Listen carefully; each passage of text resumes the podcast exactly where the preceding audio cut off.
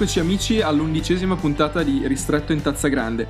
Come sempre siamo qui oggi io, Federico e in collegamento Lissone, eh, Bergamo ovviamente come sempre, c'è il nostro Matteo. Ci ricevi? Ciao Fede, sì, ti, ti, ricevo, anche se a questo giro ho dovuto tenere la videocamera chiusa perché come al solito la mia connessione eh, vuole, vuole, abbandonarmi sul più bello, però dai ce la riusciamo a portare a casa anche questa, anche questa puntata, giusto? Che tra l'altro sì, sì. è interessante quella di oggi.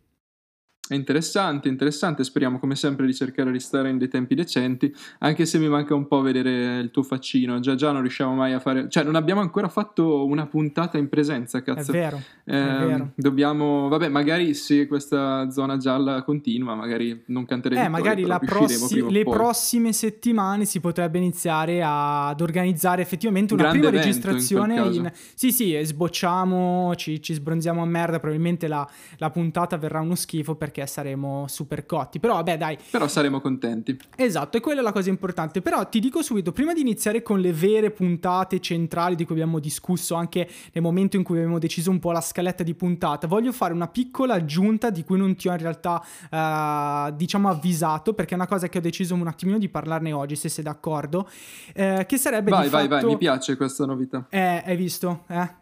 La sorpresa così all'ultimo. Perché Sono comunque, sai che cosa, Fede? Ho pensato che non abbiamo tenuto in considerazione che eh, questa domenica si è tenuto uno degli eventi sportivi più importanti al mondo, che sarebbe il Super Bowl eh, del, del, americano, quindi di fatto è l'evento clou della stagione di, di football americano, che è seguito da tantissimi statunitensi e non solo, e che comunque quest'anno ha visto il trionfo dei Buccaneers guidati da Tom Brady, che eh, vince il suo set settimo Super Bowl all'età di 43 anni, che cioè, insomma, il ragazzo forse non è più così ragazzino, però ci sa, ci sa ancora fare.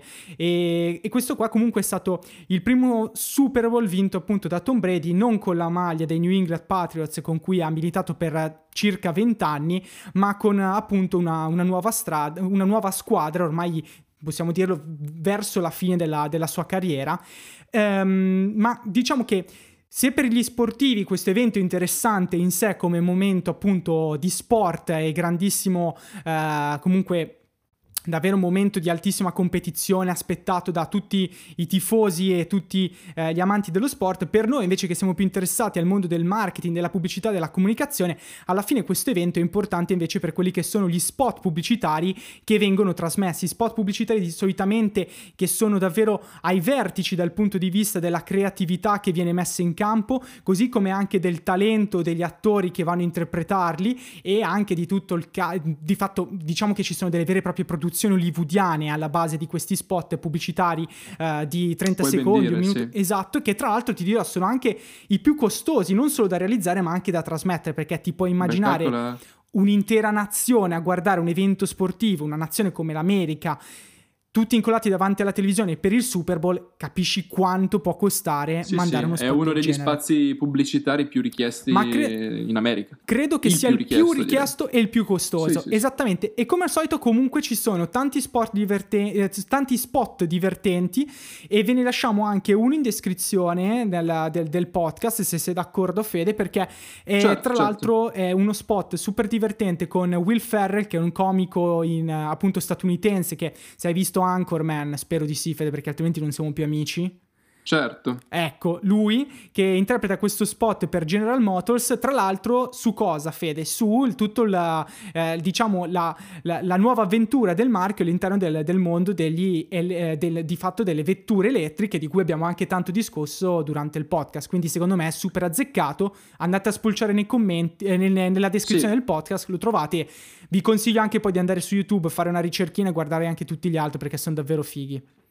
È un'ottima idea, un'ottima idea. Diciamo che noi, essendo usciti un po' da quel mondo lì, non si può non, non seguire queste cose. Stati, io personalmente sono stato un po' preso e non è una giustificazione, lo so Matteo, però recu- recupererò grazie ai tuoi link in descrizione, ma anche a, alle ricerchine che farò dopo Bravo. seguendo i tuoi consigli. Bravo ragazzo. Ma partirei subito con, um, con quella che vorrebbe essere una, una prima notizia, anche se poi una prima notizia non è in realtà vorrebbe più che altro essere un'integrazione di um, un discorso che abbiamo fatto la scorsa puntata. E ci tenevo a fare questa integrazione, Matte, perché appunto eh, mi è sembrato che ehm, la scorsa puntata abbiamo, fatto, abbiamo diciamo, preso un po' troppo posizione su, su, su un versante diciamo, del, della storia senza invece considerare eh, il tutto più, più, neutralmente. Allora, mi sto riferendo ancora una volta al caso GameStop, quindi eh, diciamo il fenomeno, la, la bolla speculativa che, che, che, è cresciuta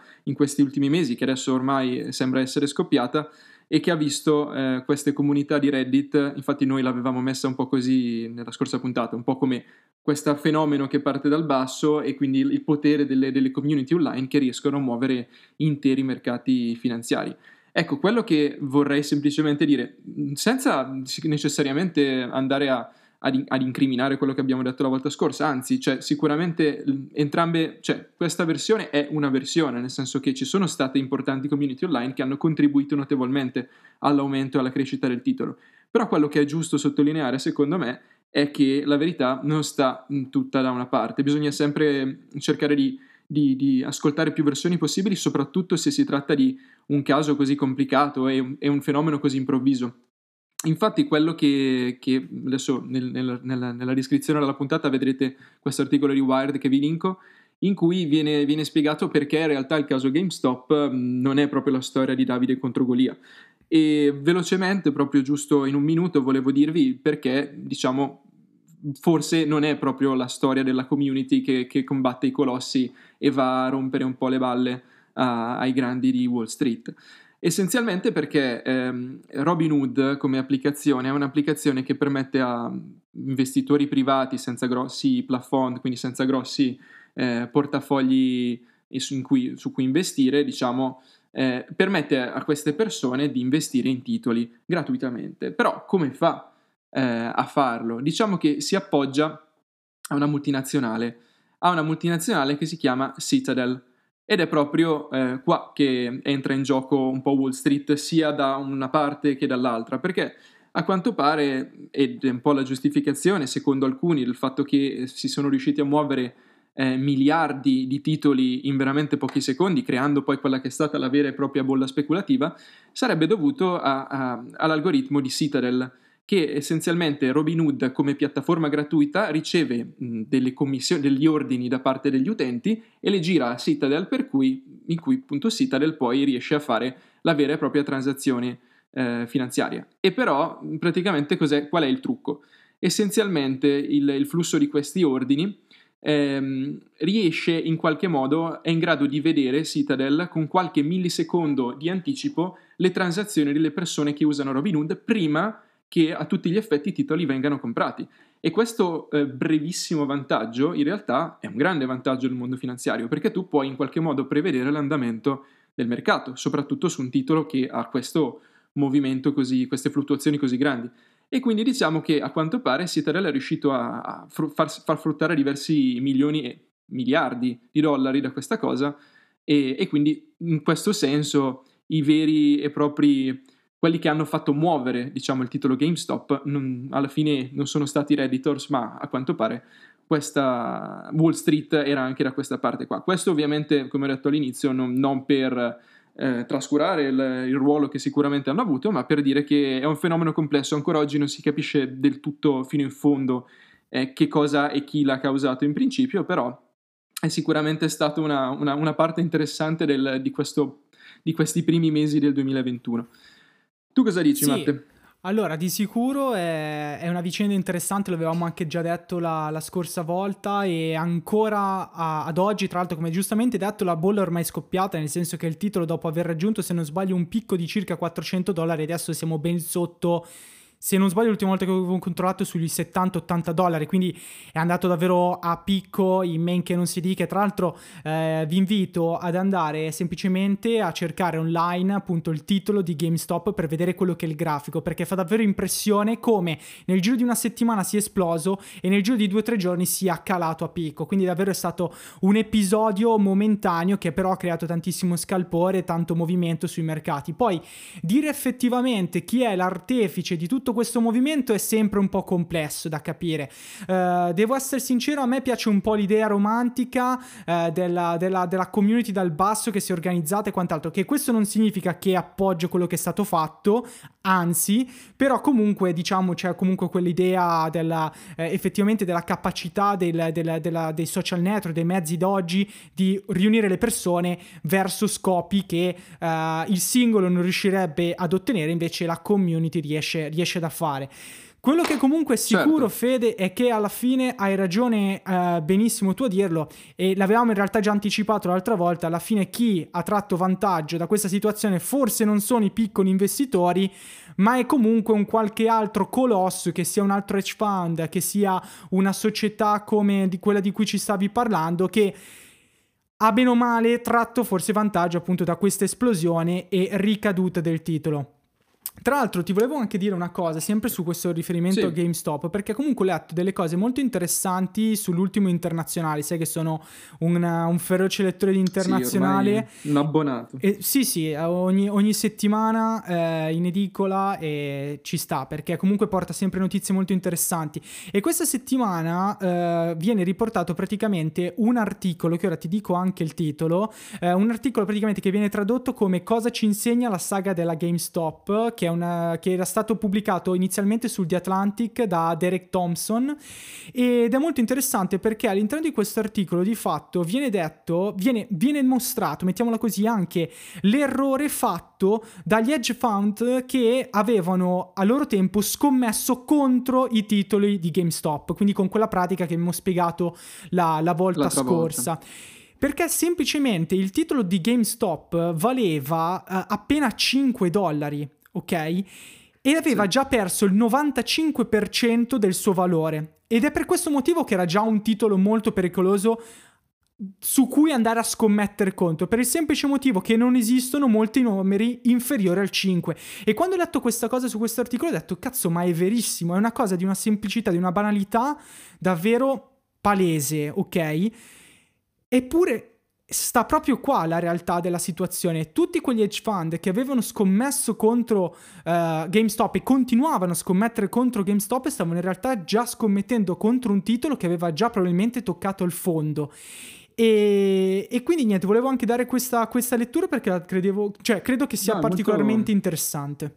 È molto interessante, no? Poi sicuramente c'è anche da dire che senza questo, questo episodio sarebbe stato difficile predire un'impennata così repentina, nel senso che è vero certo. che un, un, titolo così basso è difficile che scenda ancora, quindi magari sì, no, può essere sì, un investimento però, sì, sì, no, capisco solido, quello che dici, però magari Assolut- non, certo, assolutamente per, per, una, per una, rialzata del genere l'unico motivo per cui c'è stato un, appunto un movimento di questo genere è perché comunque si è mossa una massa che poi è stata esatto. veicolata da qualcuno, l'abbia fatto di sua spontanea iniziativa, quello è tutto un altro discorso che come dicevi anche tu non è ancora ben chiaro. Però è vero, no, di esatto. sicuro quello è l'unico. Eh, cioè, è impossibile comunque che un titolo di, che, val, che, vale 5 dollari uh, possa sì. riacquistare valore in, nel giro di una settimana, cioè, arrivare a 400 dollari, specie aspettato. se sei GameStop. Però è anche vero, dall'altra parte, esatto. che un titolo che vale 5 dollari è già a terra, ha già toccato il, sì, sì, no, il, il fondo. Sono d'accordo. Ma che poi alla fine, se, se noti anche nel, nella, nella, chiama la rettifica, chiama l'integrazione di oggi, il senso è che comunque il tutto è in ogni caso partito dalla community online. Quello su cui poi ehm, stiamo speculando adesso è che alla fine, essendo eh, Robinhood una, una piattaforma gratuita, quello che poi è andato a beneficiarli era il, l'ente terzo nascosto che effettuava a tutti gli effetti le transazioni. Quindi per scaricare i costi Robinhood si appoggia a questa piattaforma, Citadel, questo, questa multinazionale americana, Citadel, e quindi eh, loro in qualche modo, almeno queste sono le speculazioni di oggi, eh, sono riusciti a, a, fare milioni e poi acquistare altri fondi molto molto molto molto proficui. Quindi questo era il discorso. Però sicuramente la, la, la versione romanzata del, del, della community online rimane ed è oggettivamente una, una, realtà che poi sia stata l'unica eh, a muovere diciamo tutto questo probabilmente ecco, questo è non è così. Esattamente. Questo era un po' il senso Comunque, se sei d'accordo, Matte, io passerei invece a, vai, vai. alla seconda notizia, così almeno andiamo belli spediti e poi, e poi ne parliamo un po'. Perché, allora, eh, è un po' impossibile non, non, aver sentito parlare in questi giorni di, di un'applicazione, di un'applicazione che è stata tantissimo discussa, che è eh, Clubhouse. E mm, adesso vorrei prima di tutto iniziare a dirvi, ehm, se non lo sapete già ovviamente, che cos'è questa applicazione.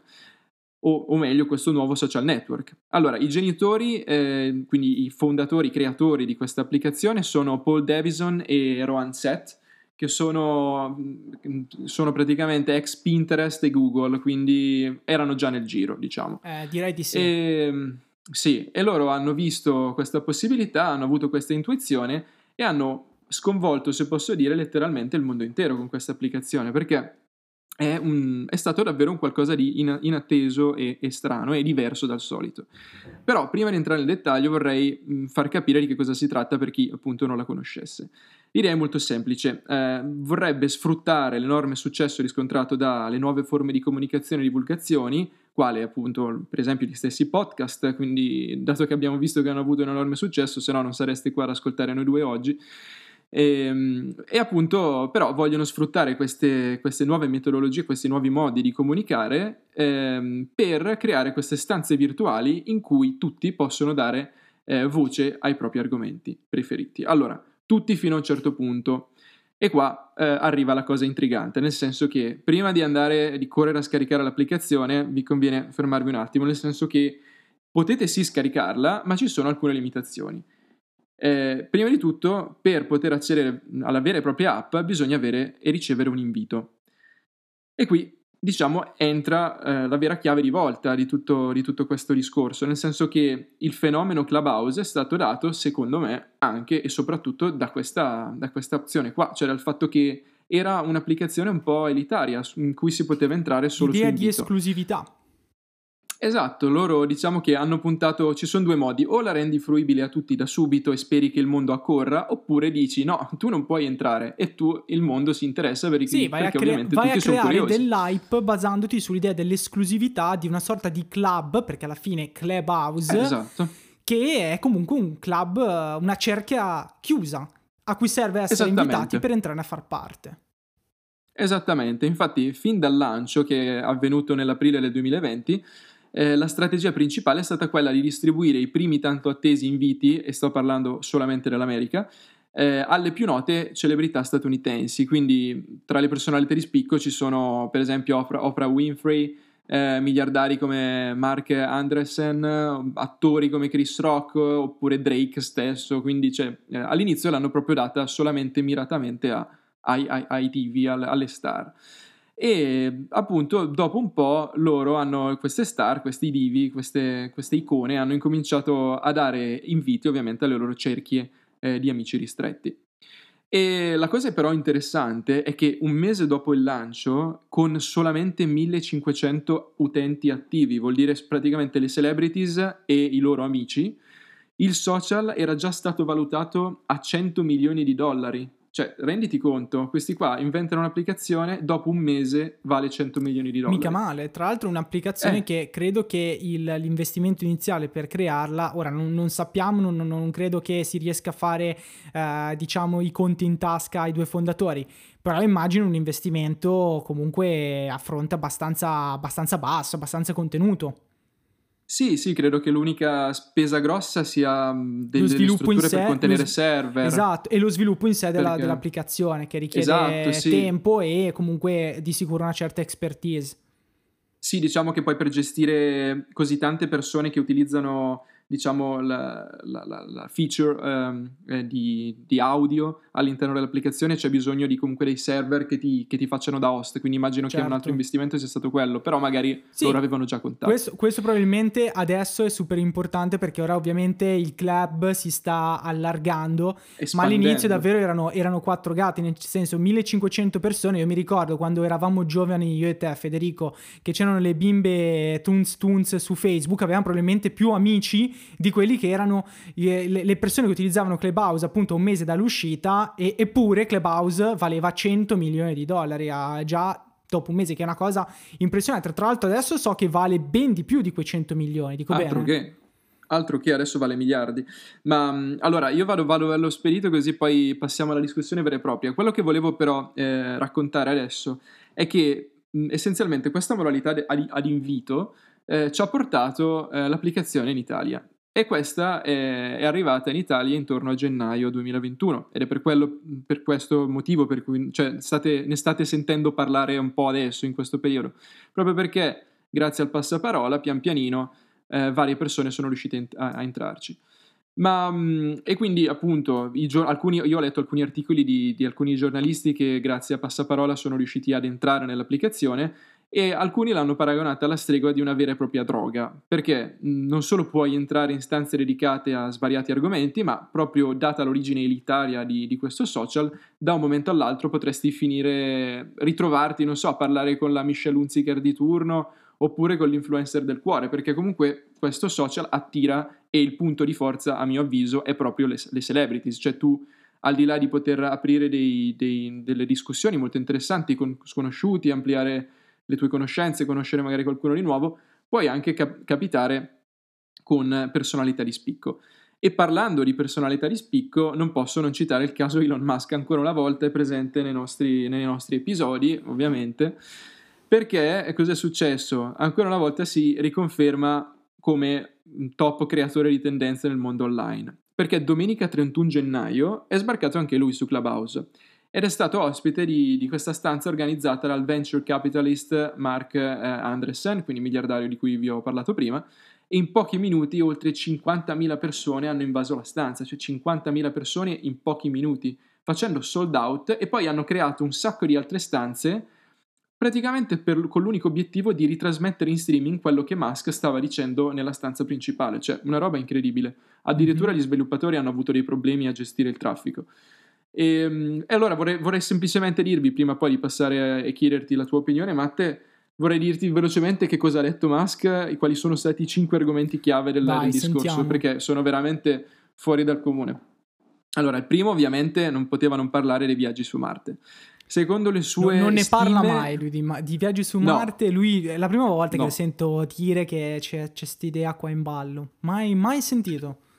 Esatto. E secondo le sue stime, modestissime, eh, sarà possibile, secondo lui, creare una. creare, attenzione, quindi già mh, là, una civiltà autosufficiente e autosostenibile sul pianeta rosso in circa 5 anni e mezzo. Nel senso che tra 5 anni e mezzo ci saranno i primi umani colonizzatori su Marte. Hai capito? Vabbè, nel senso Vabbè, eh, ottimista. Si sa, però... si sa che lui è un ottimista, si sa che ha questo spirito un po' Da pioniere, sì. Da pioniere, sì, da 100%. Oh, vedre- vedremo tra 5 anni e mezzo se questo podcast lo registreremo sul pianeta Terra oppure su Marte. Se... Sul pianeta... Beh, sul pianeta rosso. Sì, anche perché penso che ci manderanno i principali addetti ai lavori ai tempi, non è che mandano su i VIPs Vabbè, a costruire eh, la se, città. Eh, infatti, ma noi mica siamo dei VIPs, Federico. Noi, noi andiamo Appunto, là infatti con magari la, non riusciamo esatto, ad esatto. arrivare. Noi andiamo là con la cazzuola. Tra l'altro tu sei bergamasco, quindi a tirare su le cose siete, siete bravi. Io sono Brianzoli, sì. mobili, bene o male, è una roba che si tratta... Tu metti i mobili, io metto i muri fatta, siamo cioè, a posto. Siamo a posto, eh, te l'ho detto. Se, se, effettivamente si riesce a fare tra 5 anni e mezzo, io e te siamo su Marte con la cassola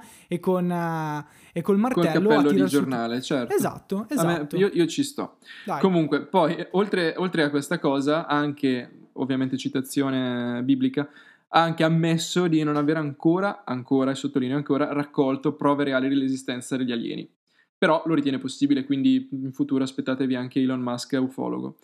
Poi, secondo argomento, ha parlato dell'importanza dei meme o meme, in base a come lo vuoi pronunciare, e, e, ha anche rivelato in esclusiva che Musk possiede un vero e proprio team ehm, di amici che fanno un po' da meme, da meme dealer e sottolineando quello che è l'impatto enorme che questi hanno sulla società e sui costumi. Quindi attenzione, e vabbè, Musk stesso è stato vittima o diciamo è stato onorato da diversi meme con la sua faccia, no? quindi sicuramente è un grande utilizzatore.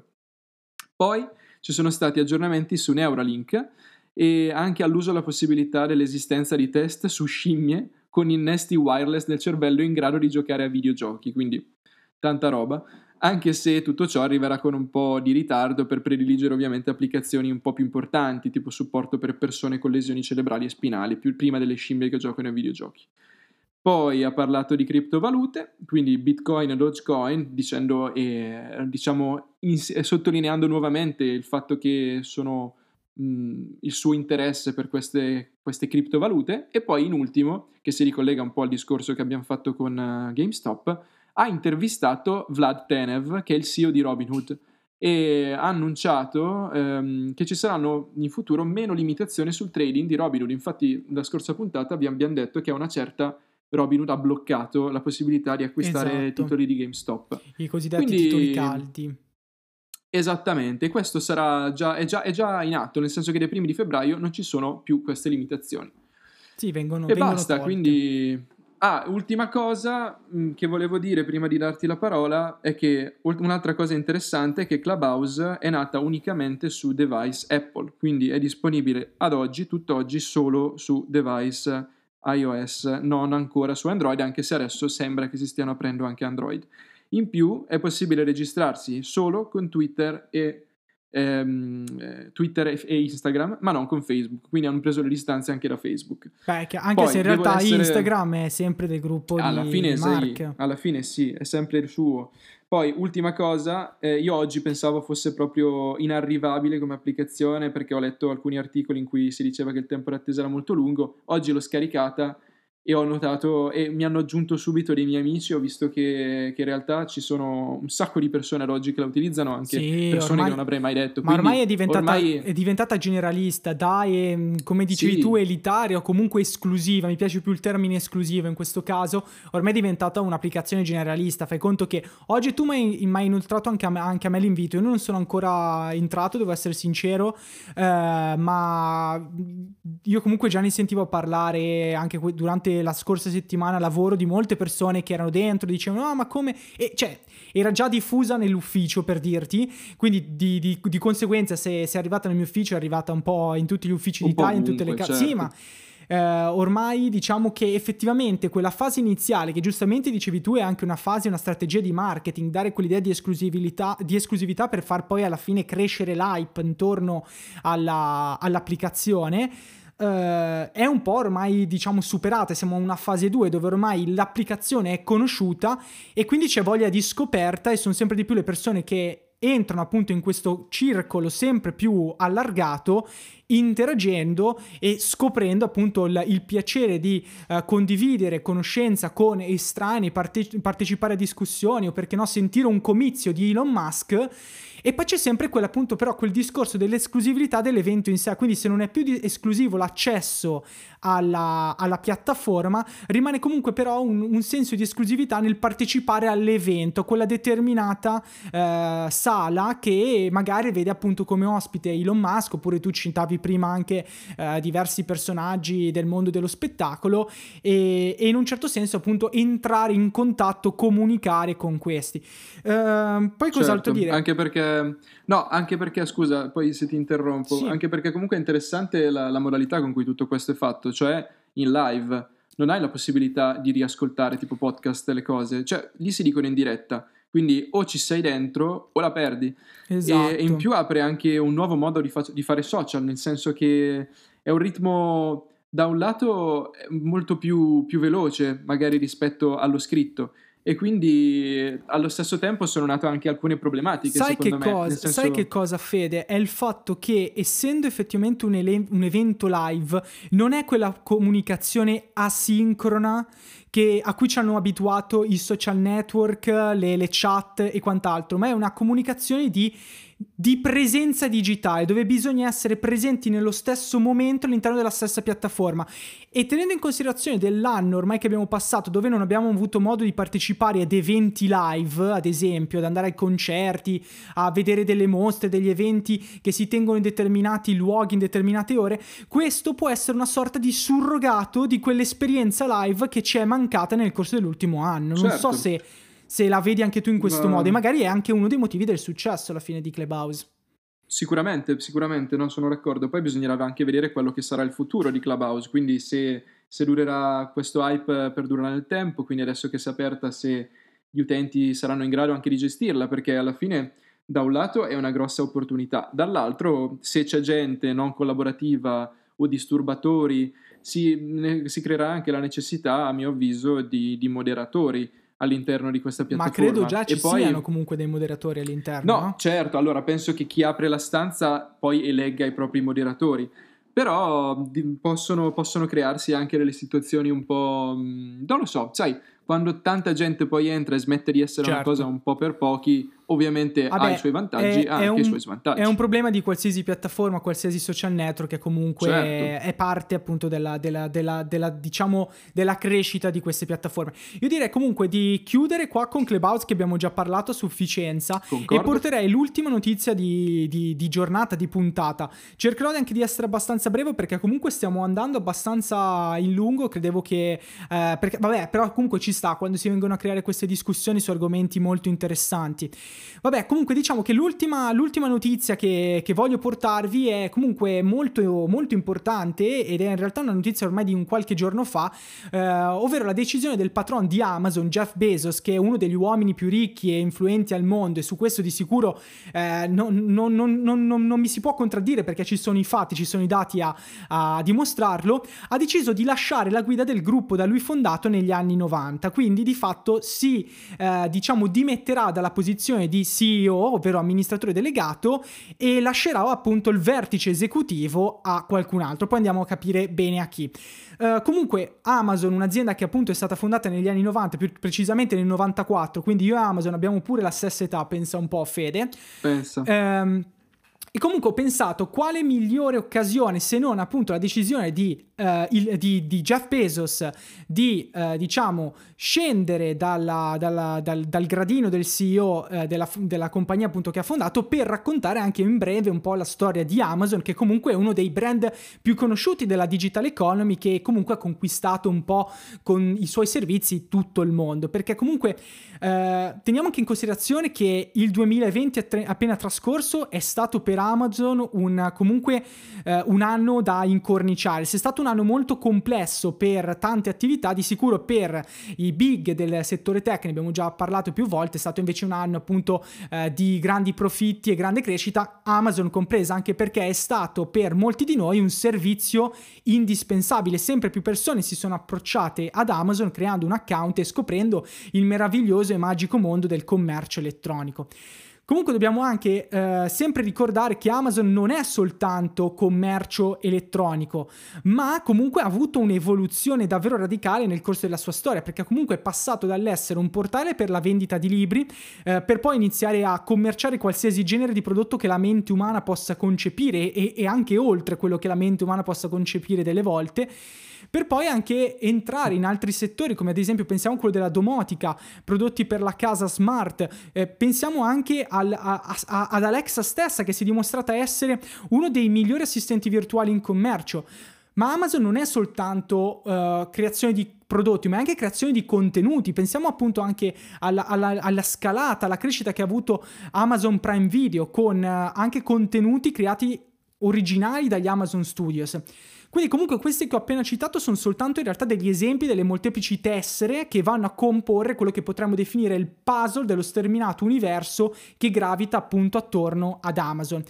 E comunque tra queste tessere di questo grandissimo puzzle, eh, di sicuro di grandissima importanza è quella legata al servizio di cloud del brand, tanto che a navigare il colosso nei prossimi anni, ovvero da quando Jeff Bezos proprio lascerà la sua posizione di amministratore delegato, sarà Andy Jassy, uno storico collaboratore di Bezos, infatti fa parte del team di Amazon dal 1997 ed attualmente capo proprio della divisione di cloud storage del gruppo, una divisione di comunque importanza strategica di altissimo livello, come testimonia anche il fatto che pensa nell'ultimo trimestre è stata responsabile del 67% dell'utile operativo dell'intera azienda, quindi non sono noccioline. Eh no. Comunque io credo che il fatto... Uh, di, allora, intanto diciamo che comunque Bezos non è che abbandonerà in toto Amazon, perché è vero che uh, lascerà la posizione di CEO, ma rimarrà comunque, uh, diciamo, coinvolto in qualità di presidente esecutivo del, del, board di, di Amazon e quindi non è ancora arrivato per lui il momento di andare in pensione. Ma in ogni caso fa, fa specie appunto pensare a, in questo momento storico al successo che ha avuto Amazon, a quello che oggi Amazon rappresenta con gli uffici e gli hub sparsi in tutto il globo, specie se viene paragonato alle immagini che ora appunto stanno circolando particolarmente in questi ultimi giorni a seguito della notizia, invece di un Bezos che appunto alla fine degli anni 90 si ritrovava con la sua scrivania, eh, una modestissima scrivania in un modesto ufficio, con la scritta Amazon appunto scritta sulla parete con la bomboletta e pensare dove è riuscito appunto ad arrivare. Comunque Fede, io vorrei un attimino fare una velocissima discussione con te appunto su quello che comunque la, la, la, diciamo, il cambio di, al vertice di Amazon potrebbe rappresentare per la compagnia perché comunque è un, segno, è un segnale forte di cambiamento e poi anche il ruolo strategico appunto di dare la guida non al responsabile della parte e-commerce di Amazon, che normalmente è quell'attività che noi associamo immediatamente con appunto il brand, ma bensì a il, quello che è stato fino ad ora il responsabile invece della parte cloud. Ma guarda, allora sicuramente è una, è una scelta che, che, che, vuole anche dare un messaggio importante, come, come tu stesso hai, hai, sottolineato. È sicuramente una cosa inaspettata, almeno per quanto riguarda me, non so te, però io non, non, me, la, non me, l'aspettavo come, come, scelta. Secondo me potrebbe essere interessante andare a capire anche dove Jeff Bezos stesso andrà poi a, a inserirsi una volta lasciata, lasciata la, la, scrivania in cima alla piramide, nel senso che eh, sicuramente non, è, non, ha l'età da pensione, fatico a vederlo giocare sui campi no, da no, golf, cioè, infatti, me... infatti comunque rimane all'interno del board, cioè sarà a capo del board, no, quindi beh, tutto sommato la linea strategica la va a dare, ok? Però no, è anche no, vero che man- cioè, non, non, avrà più in mano il controllo ese- esecutivo, mettiamola così.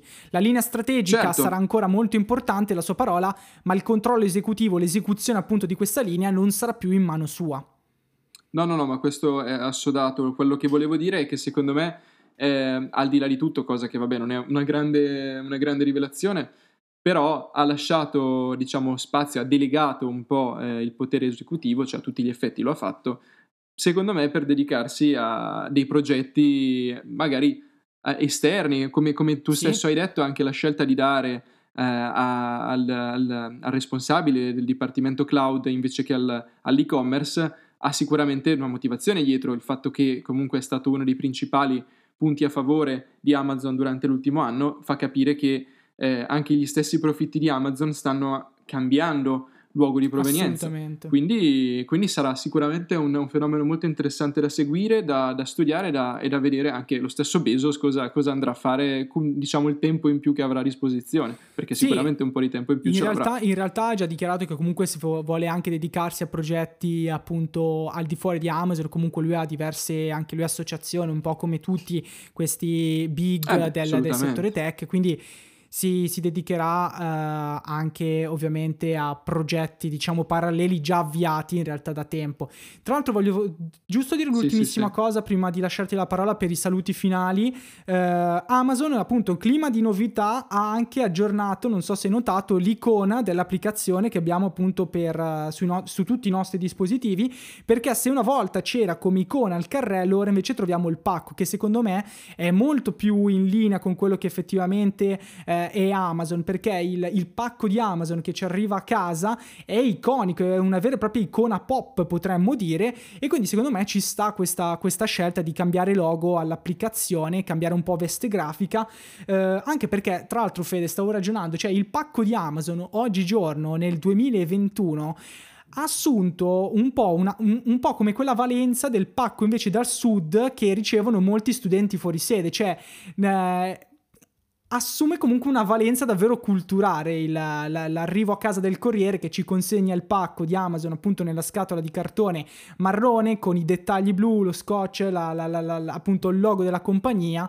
E quindi secondo me è molto più azzeccata questa scelta di usarlo come logo piuttosto che il carrello, quando noi effettivamente fisicamente con un carrello, nel momento in cui abbiamo a che fare con Amazon, non ci abbiamo mai a che fare col carrello. Non è che è il supermercato che vai a interagire col carrello. Nel momento in esatto. cui ordini da Amazon, il, l'oggetto con cui interagirà è proprio il, il cartone della scatola con cui ti viene recapitato il prodotto che hai ordinato. Sì, di la verità, tu ti, ti riferisci al, al, cartone, al pacco marrone in cui c'erano le paste di mandorle di mandorla prese da Paola. Salutiamo Paola, tra l'altro. Minchia, Ciao Paola. Le, le paste di mandorla della Sicilia, tanta roba. Sì, sì, sì, sì. Però no, è anche interessante, come dicevi tu, proprio perché eh, questa icona pop è stata eh, presa come icona stessa dell'applicazione Amazon, ma è stata creata dalla stessa Amazon, nel senso che prima di certo. Amazon, cioè mai ci saremmo aspettati che un pacco sarebbe stato così iconico. Lo hanno reso loro stessi un, un simbolo, aggiungendo il sorriso come logo, eccetera, eccetera. Quindi hanno fatto un bel lavoro. Sicuramente da, dalla scrivania e la, dalla scritta con la bomboletta ad oggi cavoli, le cose sono ce n'è uno su un milione. Sì, ce n'è uno su un milione. Ma io direi, io direi in questo caso uno su 8 miliardi, visto che per molto tempo è anche stato proprio esatto. l'uomo di vertice, eh, anche dal punto di vista del, delle ricchezze personali accumulate attraverso una, una un realtà imprenditoriale che va verso i suoi 30 anni ormai quasi. Eh sì, sicuramente un, un fenomeno, un, un, un esempio unico nel suo genere, però magari in futuro con tutti questi nuovi cambiamenti che stiamo vivendo adesso, chissà, magari ci saranno attività che, che faranno il baffo ad Amazon, chi lo, chi lo sa. Ne vedremo delle belle secondo me nei prossimi anni. Ad ogni modo, direi che abbiamo parlato più che a sufficienza oggi. Non so se sei d'accordo, Matt, se volevi Beh, dire sì, qualcos'altro, però. No, direi, se... direi, che è il caso di fare i saluti finali e, chiudere qua. Che siamo, siamo, abbiamo sforato come al solito quei tempi, Fede. Non ce la faremo sì, mai. va bene, ma va bene, ma no, ma ce la, ce la facciamo. Va bene anche così. Detto questo, come sempre, vi auguriamo una buona settimana e, e vi salutiamo. Ciao a tutti!